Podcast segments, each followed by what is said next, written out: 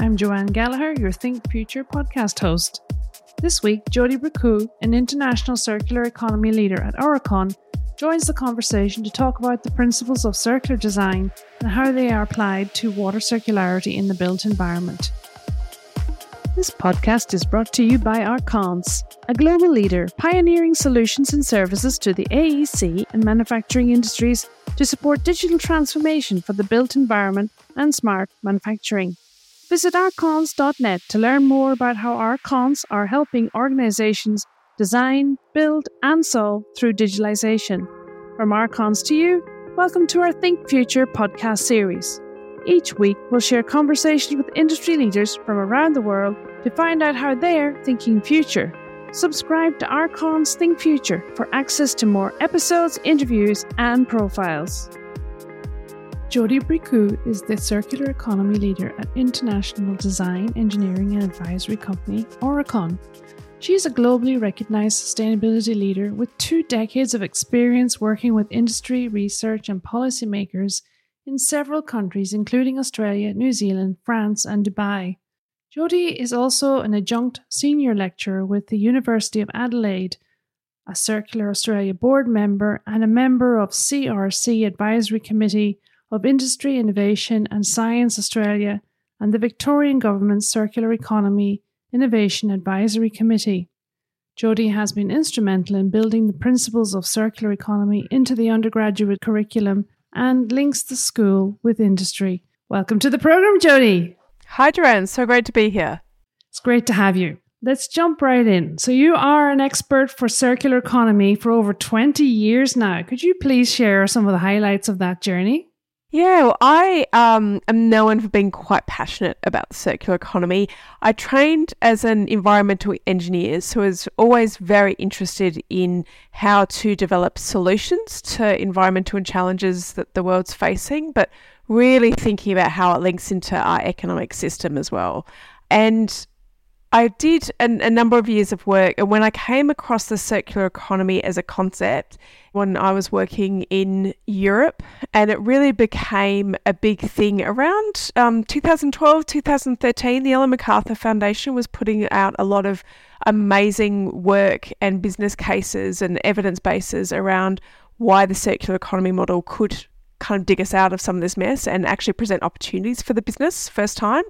And they were articulating it really clearly as well. So, this big, complex systems thinking, crazy mess of how do we connect all the dots, they managed to whittle it down to three key principles. So, the first is we need to design out waste rather than trading at the end of pipe. The second is keeping stuff at its highest possible value. So, how do you keep stuff uh, lasting longer and keep it recirculating in our economy? And thirdly, is how do we regenerate nature? So, it was amazing doing this, this work in Europe where everyone was on it and governments and businesses were working together, and there was a real collaboration um, buzz around it, really, and running a lot of European projects and then being involved in the Ellen MacArthur Foundation as well. And then I came back to Australia in 2016 thinking, okay, so circular economy, that was great in Europe. There's so much manufacturing, there's so much going on. They can really make decisions. I'll just go back to Australia and hang out with the koalas and everything will be fine.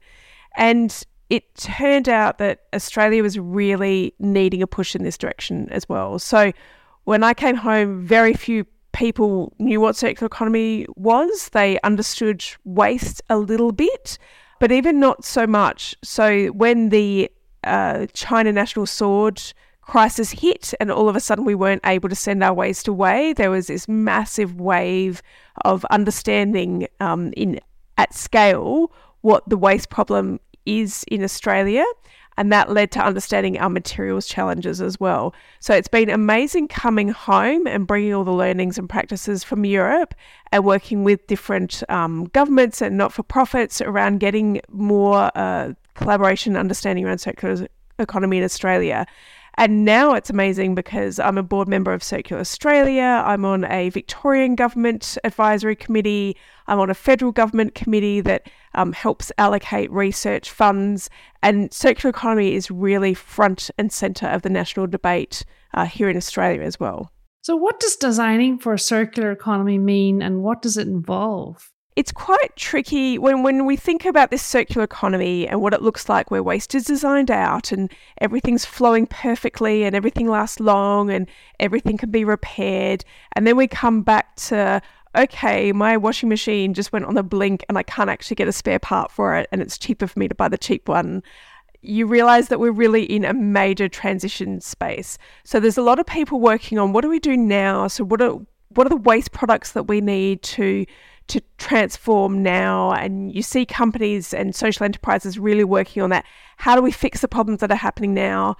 But the designing in circular economy is actually how do we want our economy to run in the future? So, in the built environment, how are we going to build spaces and infrastructure that are made so that they can be maintained, so that they can be reconfigured if something happens in the future? So, designing in circular economy for me is really thinking about how do we want this system to behave in the future and how do we future proof it for this climate and resource constrained world. So even when we might not have solutions for a product to be reused in the future or recycled in the future, can we still actually think about what it's made of, make it simpler, make it disassemblable so that maybe in 20 years when it's coming to end of life, someone could just jump in there and grab it right out, even though we're not quite sure what the solution looks like today. So when I'm thinking about designing for circularity, I love really thinking about that, that future proofing aspect. We don't know, we're not certain about what's going to happen, but how can we be really thoughtful and intentional about everything that we're putting into our infrastructure or economic project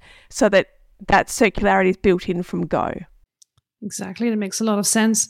And we would need to have some way to sort of do a stock take of what's there and where it is so we can get it around the world in an easy, you know, low carbon way so if we knew where everything was, and you can do that through coding, I'm sure. Yeah, and that stock taking piece is really interesting because it's amazing working with with business how little we know about the materials and the products and things that we're using. So when you go into a lot of businesses, you're like, all right, what materials are you using? How much plastic are you using? What, are your five key materials that you need to be improving? And many don't know and they feel really embarrassed about that, but it's so stock standard. So not only do we not know what we're using now because we're not really tracking it, but we don't know what it is in the future so that we can treat our stuff, our infrastructure and our, our things as as banks of the future. So we're we're actually producing a lot of really valuable materials out there and we're putting them in these these objects and this infrastructure that's going to be around for a certain number of time. How can we treat that like a bank and actually think about how can we get those materials and those values out in the future as well? So that sort of data and tracking of materials even understanding what we're using now so that we can get some priorities around what we improve and then having that data available in the future so that we can actually start to upscale and do some really funky things around uh, maintaining, extending lifespan, reusing things, and then recycling stuff. We, it's really hard to do that when we don't actually know what's out there. So, when it comes to the guidelines for the built environment, do you have any principles that are um, sort of overarching across all industries? Yeah, absolutely. So, principles are articulated slightly differently where you are in the world. Like, you might be able to find some circular economy guidelines that are really relevant for where you are. But they basically break down that hierarchy of how do we design for the future. So there's always elements around using less materials, for example, using longer lasting and more durable materials, and that's really interesting because those two things can actually be in tension sometimes, right? If you're wanting to use less and using sort of lightweighting things, but you're wanting to make things last longer, sometimes you actually have to, to pick your strategy on that. So you're wanting to use less materials, you might be wanting to make things either last longer or be more um, flexible that you can pack up, pack down. So, do you need this thing to be lasting a long time?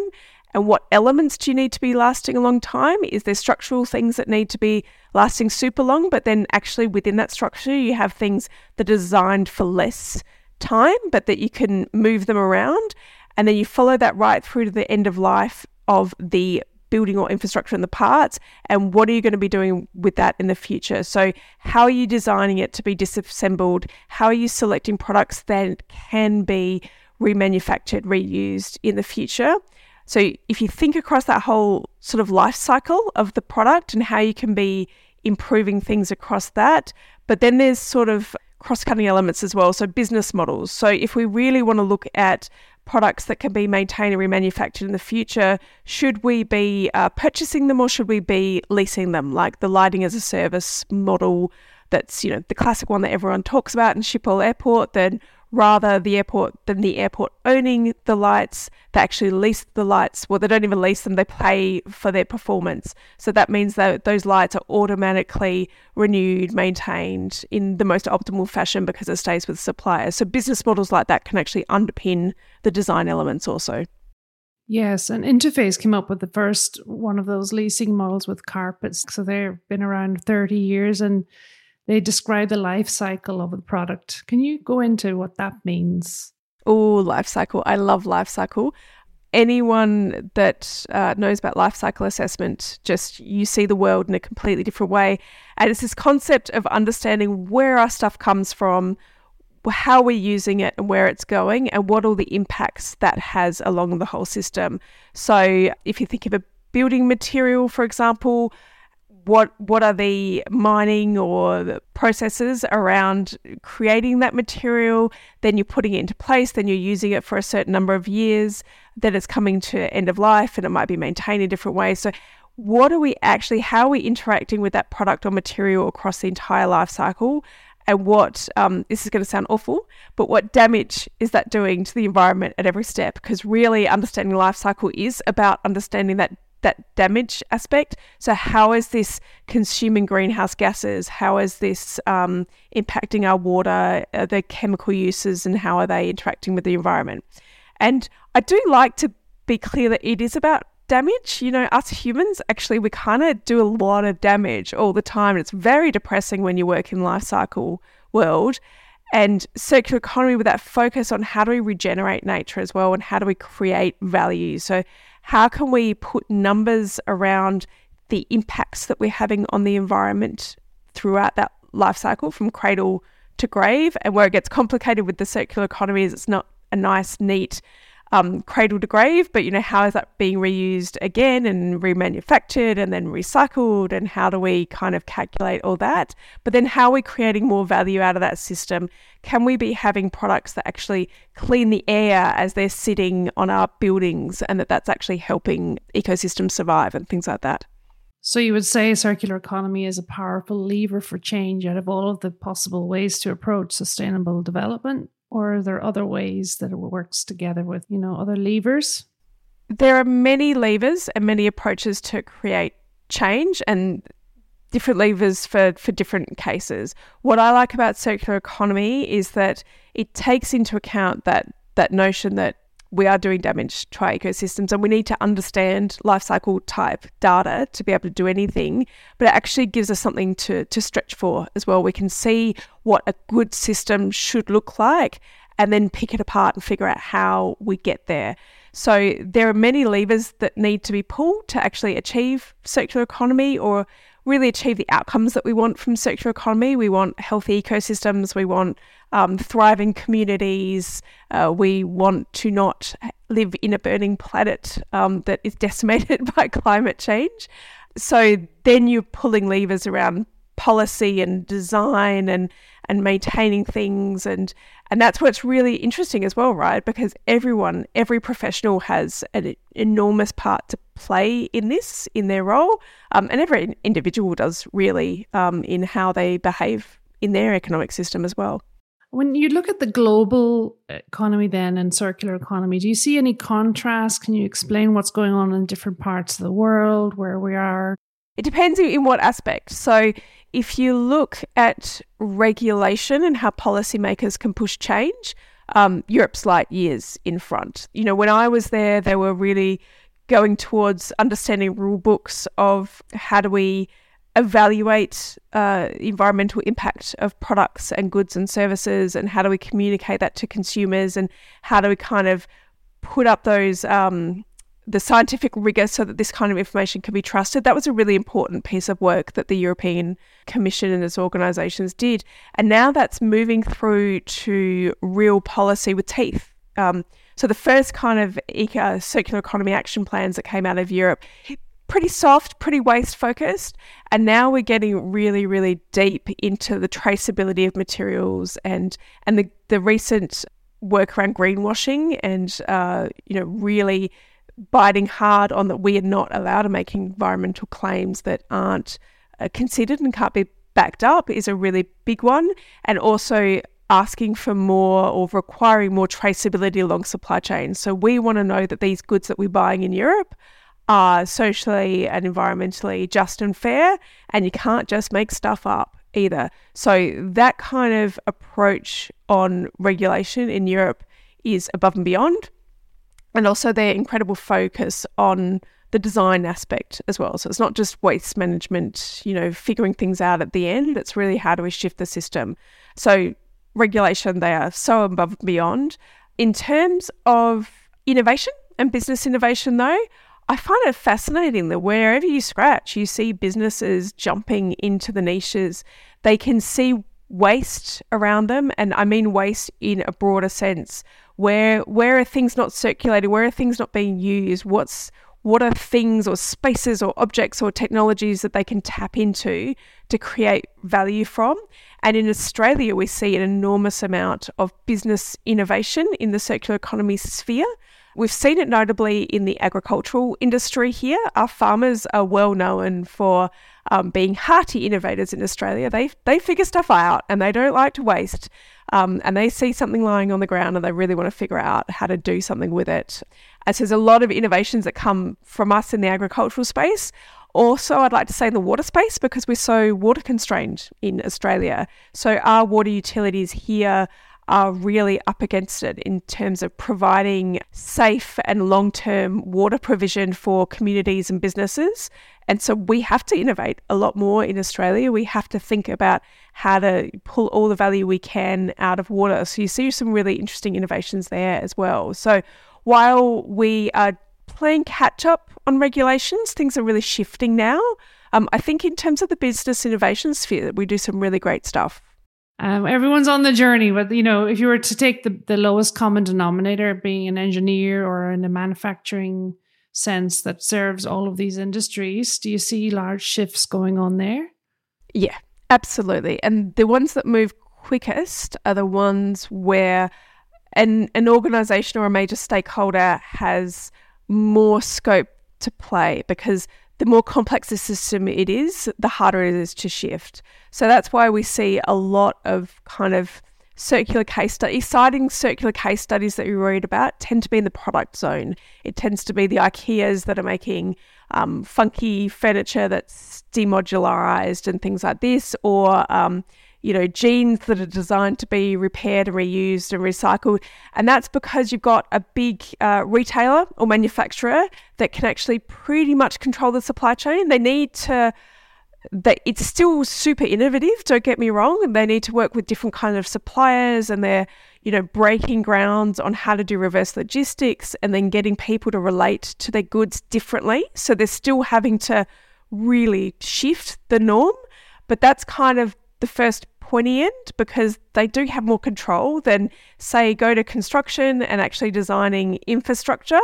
It's extremely regulated. You've got quite complex supply chains. You know, if you look at construction supply chains, you've got all sorts of different size companies with different abilities to actually implement things. So we see in the uh, design and construct area quite frequently that the first design that might have great circular economy aspects integrated in, into it, a lot of that gets either valued engineered out as you're going forward, that the exciting, fun, sustainable circular stuff, you know, as things are having to drop off the apple cart, they kind of drop off.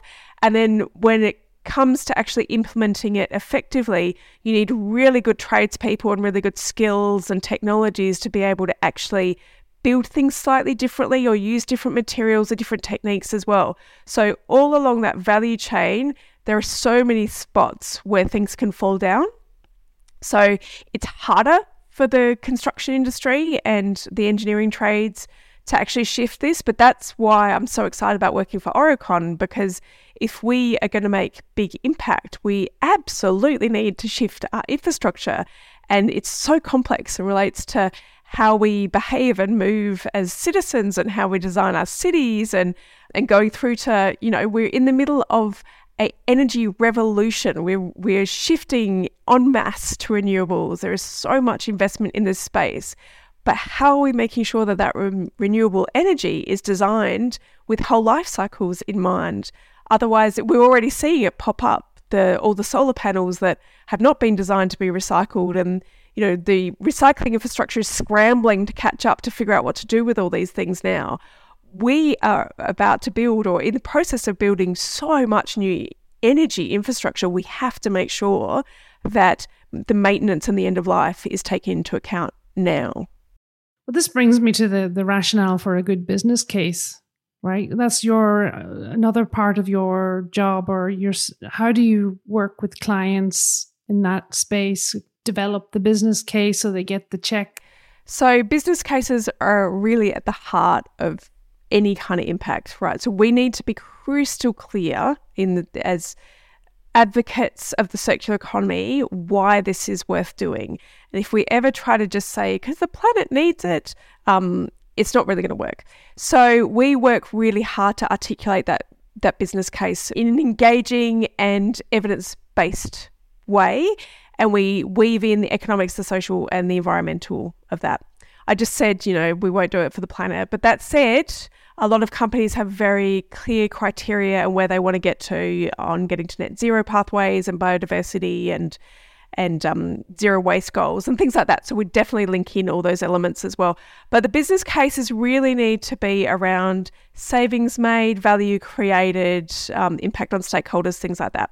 So generally, what we see with circular economy models that do stack up now sometimes the value needs to be articulated in a slightly different way. A, a, key challenge we have is because circular economy models tend to involve more stakeholders. So it's not just one company, it's one company plus its suppliers, plus the people that are using the goods, plus the people that are going to reuse those goods at the end. And they're all involved in this beautiful, intricate system.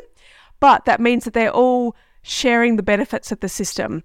So it's really interesting just looking at that looking at the system going, all right, where are those benefits? And are they financial? Do they express themselves in dollar terms? Do they express themselves in benefits around uh, stakeholders? Are they going to allow us to operate here more because we're doing something great?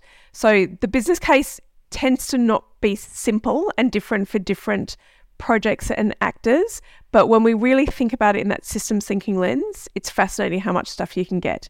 So, just one example that we've been looking at recently the Sinner Hospital and trying to streamline sort of designing out some waste and plastic use, right?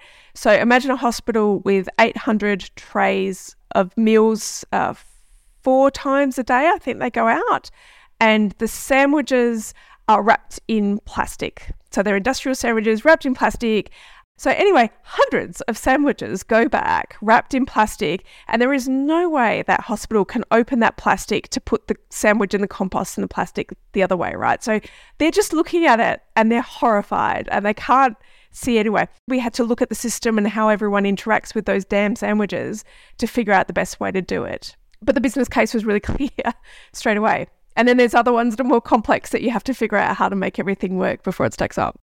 We'll be back to the conversation in just a minute. In the meantime, here's a little more about Arkance. Arkance has a mission to advance the efficiency, quality, and profitability of project outcomes for its customers by providing best in class technology and services. Are you looking for a digitalization and sustainability focused partner to help you achieve your goals? Join the thousands of AEC and manufacturing customers globally who have turned to Arkance to start their journey toward a better built environment and smarter manufacturing. With more than 50 locations around the world, Arkance can connect you to the right technologies and expertise so you can improve your competitive position and increase profitability. Arkance has an industry expert to help you navigate the best pathway forward wherever you are on your digitalization and sustainability journey. Visit arkance.net to find out more. If someone wanted to come with um, a challenge, then how do they get a hold of you or your your team? What do they do? Oh, okay. Just give us a call. Um, but it's exciting. So there's our team in, in Aurecon, and we work across all sorts of different types of infrastructure. We also work for, for governments, councils, um, and we, we are really passionate. You know, we're engineers, we're problem solvers, we're strategists, and we work in that messy middle zone. So we try to figure out how we can set the right strategy and metrics. So you might be looking at a certain material issue, you might be looking at behavior change, you might be looking at engaging executives, and you really need to sort of kick around some ideas and contact some different people and start having live conversations about it. What's interesting as well about being at Aurecon is that, and this is why we've got this dedicated circular economy unit at Aurecon as well, right? So we have um, engineers and um, other types of consultants working hand in hand with a lot of big players in our economy. So I encourage everyone to talk about everyone to everyone about circular economy that you should be asking your accountants what they're doing about it. You should be asking your strategic consultants about what you should be doing about it as well. Push them all. So this goes back to the cost of good and bad design and the participatory approach to design where you include the stakeholders like at a hospital if you're designing a crosswalk for um, people that are aging maybe you should include older people in the design of these things at the beginning that's right. And when we're talking to people that work in like integrated design or good design or whatever you want to call like good, good, good designers, this is what they do. Like, how do I understand the system? How do I intervene? What are the problem points? And it's been lovely coming back in. So I was trained as an engineer and then I've just worked in all these, you know, wacky places since. And coming back to an engineering based firm, you sit down with engineers and you explain this stuff to them and they're like, oh, that's the kind of work I want to be doing and I can't get it across the line. And sometimes I struggle to articulate it and justify it as well. So, you know, good engineers want to be looking at the whole problem and proposing something that works and that's future proof. We don't want to see our buildings knocked down because they're they're dysfunctional as well. So it's that investment in good design as well that's so important and understanding but it has to have payback at some point as well, right? How do you um, juggle that push pull between yeah, we want the best building possible, but actually we don't have the budget for it. So how do you how do you leverage that, and how do you identify the clever points in the beginning? And quite often we'll workshop with design teams. And we we did one recently for this amazing building in Melbourne actually. And, you know, we go through, you know, what do you want out of this session at the beginning? And a couple of them said, Oh, I want to know what we've done wrong. Why have we missed the boat that we haven't been able to integrate all this great stuff? And I'm like, oh, Okay, we'll see if we've missed the boat. And we actually came up with some really good, tangible things that they can still do. And they walked out of the workshop went, Oh my God, I thought our hands were tied. And they're not. But because they're not, there, there's no, we're all so busy. there's not much space to actually you know, tie together all the dots and figure out the clever things that we can do that are in those interface points and get them and get them done. So you mentioned earlier, Jodie, about water circularity. How about um, we talk about design principles in the context of conserving water in the built environment? What do you think about that? Well, whenever we're working on a circular economy project, we almost start with um, a mass balance of different materials, right? So, what's flowing in? What's it doing? Where's it going?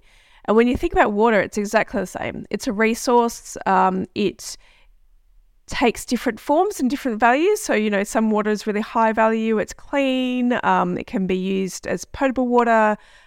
And it's interesting to dig for what the value in that water is, right? So, we kind of map out what water's coming in, and the nutrients in that water is a really interesting uh, space as well. And that sort of overlaps with the whole food waste kind of agricultural system as well.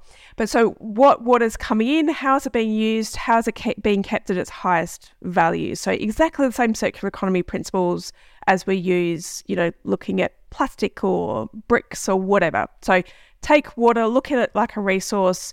Where's it coming in? How are we keeping it at its highest value?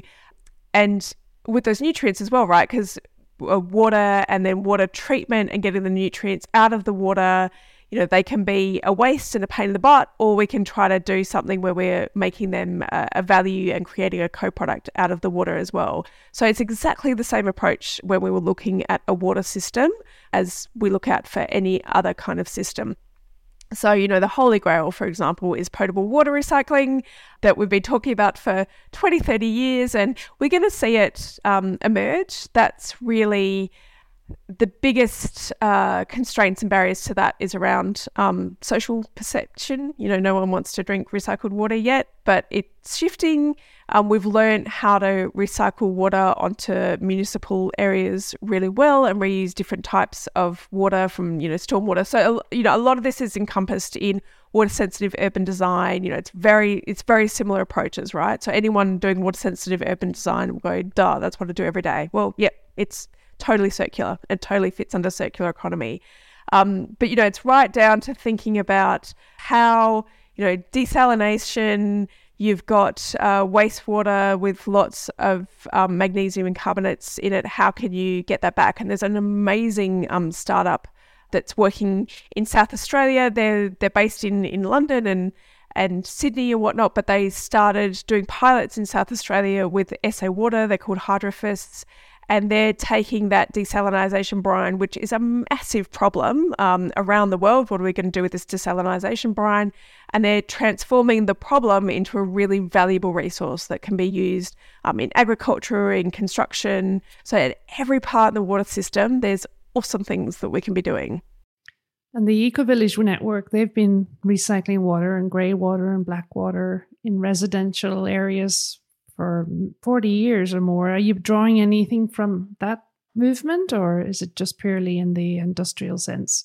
No, absolutely, absolutely. That that water use in our homes and how do we reuse and and also decrease the amount of water that we need. So all the tradition everything around integrated water management and reducing water loads and reusing water that absolutely fits into the circular mindset. So whether whether water professionals are calling it circular or not, you know, you take a look at any water utility, and a lot of what they're doing is circular already. So, how do we look at it really intentionally and ramp it up? So, all of those eco village type uh, aspects that people have been testing for, I don't know, 20, 30, 40 years. Um, I know when I was at uni, I was visiting eco villages that were doing great stuff around water. And that's where it's really about that social acceptance question, isn't it, with water? That uh, why hasn't that scaled yet? Though is it is it because it's not easy for the consumer?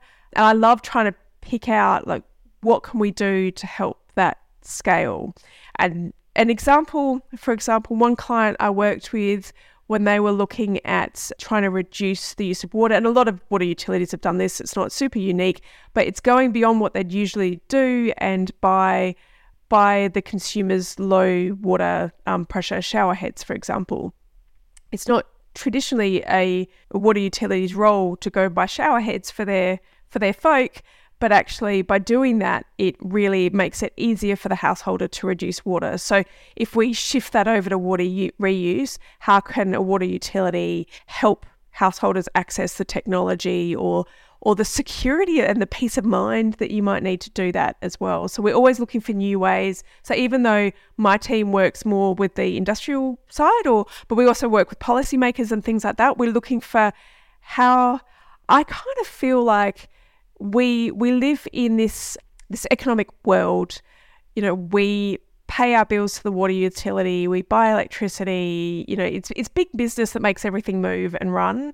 Um, they should be actually supplying us really great solutions to help us do better, and that it's not always the onus on the individual to be, you know, working so so so hard to be sustainable. I just really want it to be easy and mainstream, and I think working with big industry is is the way to make it mainstream because I would love people not to know that they're being circular. It's just how the house is set up.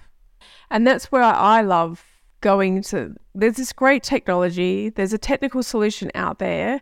Why isn't it being taken up? Is it you know, what are all those barriers and how do we work together as a system to lift it and make it happen? And the you know, that business case we were talking about that's so essential to that, we need to actually demonstrate really tangibly uh, and metrics is a really good, important aspect of that as well. We, we actually have to demonstrate and provide an evidence base to understanding how to move forward. So, Jodie, that's very interesting about water circulation in the built environment. So, what are the challenges you're seeing with water circularity apart from perception in the built environment? So, there's several because if not, it, it would be done already. there are technical challenges to how we can treat and bring water back to the highest value and how much that costs really. So the cost of treatment to actually achieve potable re- reuse, we need to get to the stage where that water is actually super, super needed for it to stack up. We will need to actually treat the water more.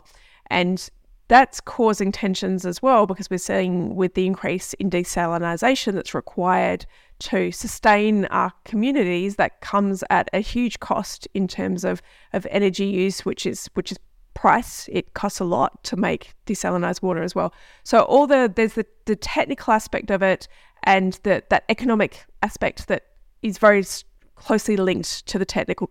We maybe we can see how to do it technically, but we can't afford it. We can't afford it yet. So teasing away those very tangible aspects of it are very important for any kind of technology or system that can increase the circularity of our water systems. The other one that I wanted to touch on, of course, is, is regulation. So very stringent regulations are in place to keep us safe um, around water. That it's extremely um, important. And I would not like to be operating in an economy where those regulations aren't in place and that we can't be sure of the safety of our water. But there can be sort of unintended consequences of certain regulations as well. So where it's limiting us from from reusing things is really important and, and innovating in this space as well. So what we're finding, for example, is that water corporations are such an exciting space for potential circular innovation. They are place based, so they're really fixed in an area.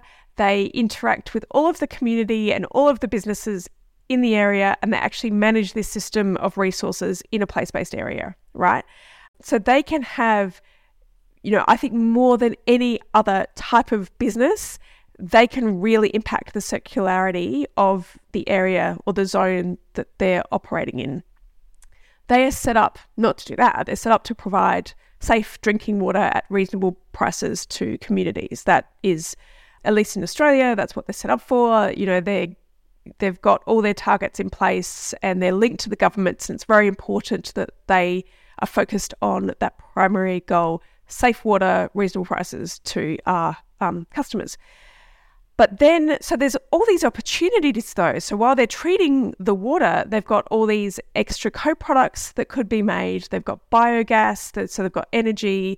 That example that I talked to you about before with the desalination, that they can actually be creating new resources from resources that are in this water. So much innovation they can be doing, but they're actually not set up to do that. They're not set up as a regular business is set up. So they're frequently quite hamstringed in what they're allowed to do. And it's a bit scary to experiment with with water because it's so important as well. So thinking through that regulation, not only in terms of what we can or can't reuse, when does something become a waste, when is it not a waste, but actually how some of our government agencies like Water Corps are set up and how we can enable them to innovate and bring to fruition circular economy solutions is a really interesting point for me. And can they work together with industry and digitalization or other tools? How would you see that happening?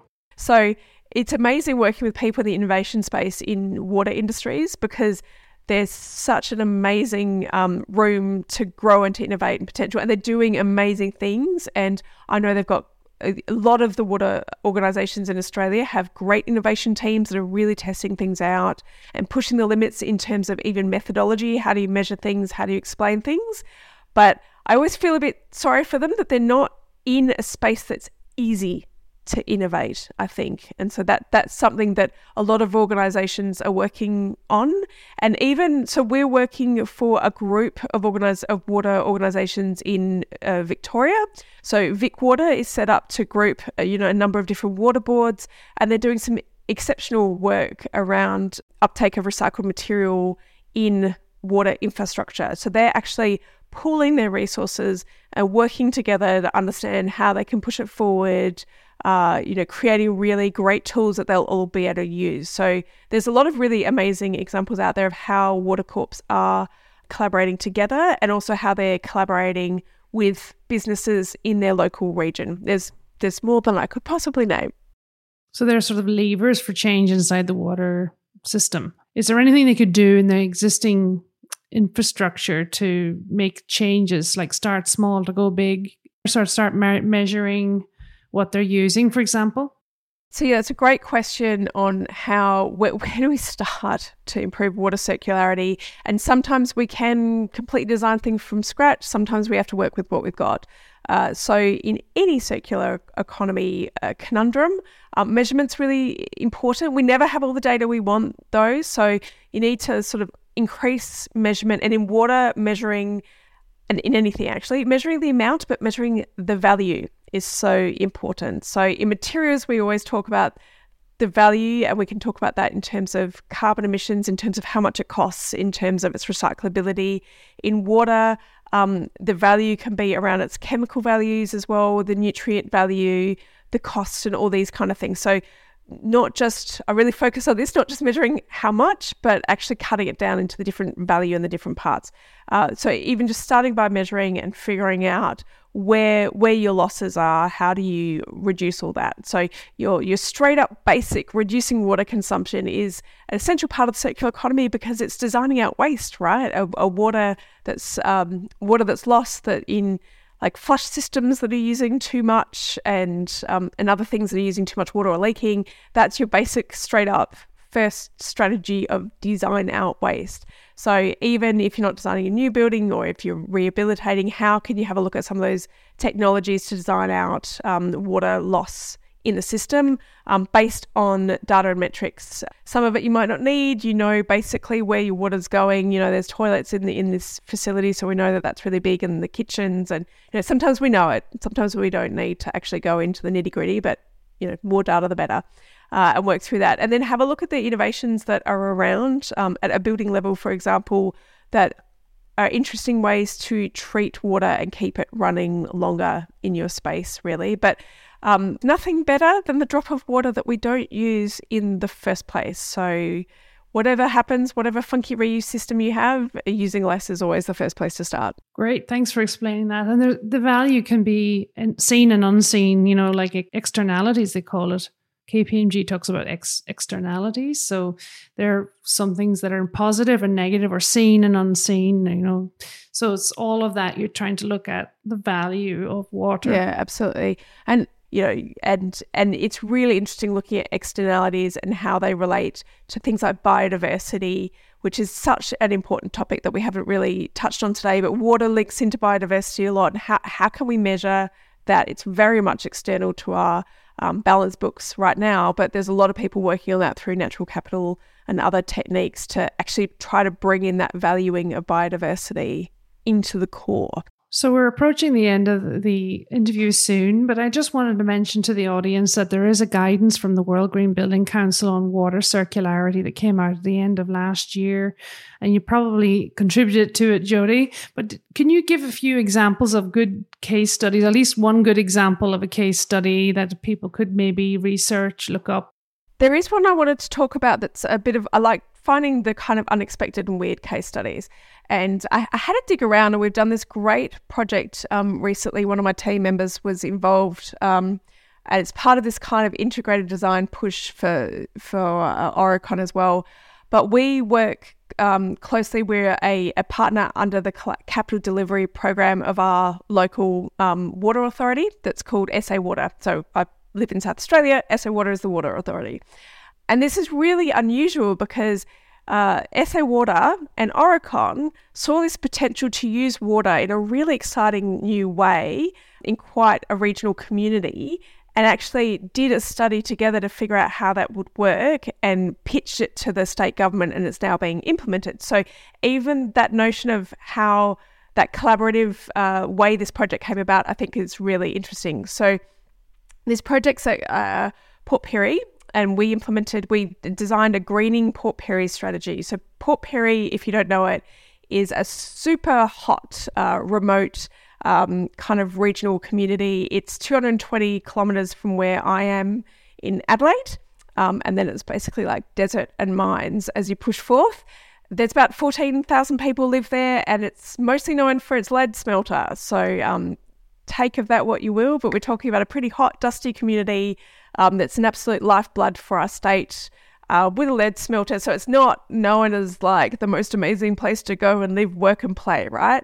So we looked at integrated water management solutions so that that kind of whole of system lens on it of how we could use water to actually support greening Port Pirie and the outcomes that could come of that as well. So there was a lot of focus on livability and health and using water sensitive urban design techniques and also climate resilient species selection. So we haven't talked a lot about climate resilience, but that links into this so, so much. Um, I think it comes through when we talk about future proofing, right? We're, we're, we're walking to a very rocky future. So they've used these water sensitive urban design and climate resilience techniques to actually come up with a whole strategy for the town to actually use a lot of passive subsurface irrigation, which basically pulls all the rainfall down to the root zone, helps irrigate trees, so creating more green space that's much healthier space, uh, reducing the volume of stormwater leaving the street, streetscape as well, because where the stormwater was going before was going to a place where it becomes salinized and you can't use it after as well. So actually thinking through how the water moves in the community was really uh, important. And when these imp- initiatives are implemented, so the community health aspect is really about abating lead-borne dust. So there's been a lot of design around how can we use vegetation trees to abate that dust. So that's that actually uh, regenerating nature aspect as well. So it's really creating value in the space. But there's also uh, a lot of interesting social links there around. They've really thought about how, you know, it's, it's a hot place, right? So people don't walk a lot. So, how can we green and create spaces where people walk and then you improve social interactions as well. There's a lot of social challenges in the community and improve that physical and mental well-being. So going from the use of water um, in you know a not sort of piped system, actually thinking through how that water can be used for a lot of really interesting outcomes in this city that this well, this community that desperately desperately needs it. Um, but you know it's a water authority and a consulting engineering group that have looked at it and gone, oh, there's something not right there. I'm sure we can do that better, and actually pitch this amazing plan to the government that's now getting financed and going in. Wow, that's awesome. Water for life for everyone. Cool, huh? That's wonderful. Um, final question: When you think future, but all the opportunities you just have given this amazing story, what excites you the most? Then, what excites me the most is every time I interact with people, thinking about the impact that they're going to have, because this is systems change. So I'm not excited about one technology or one part of the system, but actually we all have a part to play and so I'm I'm just thrilled. There's so many people that I meet or that listen to a podcast like this, right? They'll contact me five years later and go, Oh, I listened to this podcast. And then since then I've changed my job or, you know, I've done this thing and you're like, heck, that was like actual ripple effect of impact. So so that's what excites me is that this involves all of us and that it's very solutions based and we can all actually do something. It gets rather depressing trying to save the world, but very exciting thinking about the role that we can all play. Well, it's just so wonderful that you know you're a global strategist for water and for cir- circular economy in general, and you're living here in Australia. So we're very happy to have you. So thank you very much for being on the show, sharing all of your knowledge. Take care. Thanks so much, Joanne. This podcast was brought to you by Arkance. Arkance is leading the digital transformation of the AEC and manufacturing industries by providing best in class technology solutions from world leading partners and their own in house development software from the Arkance B Smart portfolio for building, infrastructure, and manufacturing. Arkance is a company that cares about creating and building a better world. Together, we are working with industry and environmental experts, providing forums and platforms through our Arkance Think community to create conversations that matter to our future generations. We invite you to join in the conversation and participate in our Think community so, like and subscribe to Think Future to stay up to date with the latest innovations and conversations as we advance the digital journey for AEC and manufacturing around the world. You can download our podcasts at arkance.net or from your favorite podcast platform. From Arkance Think Future, thanks for listening.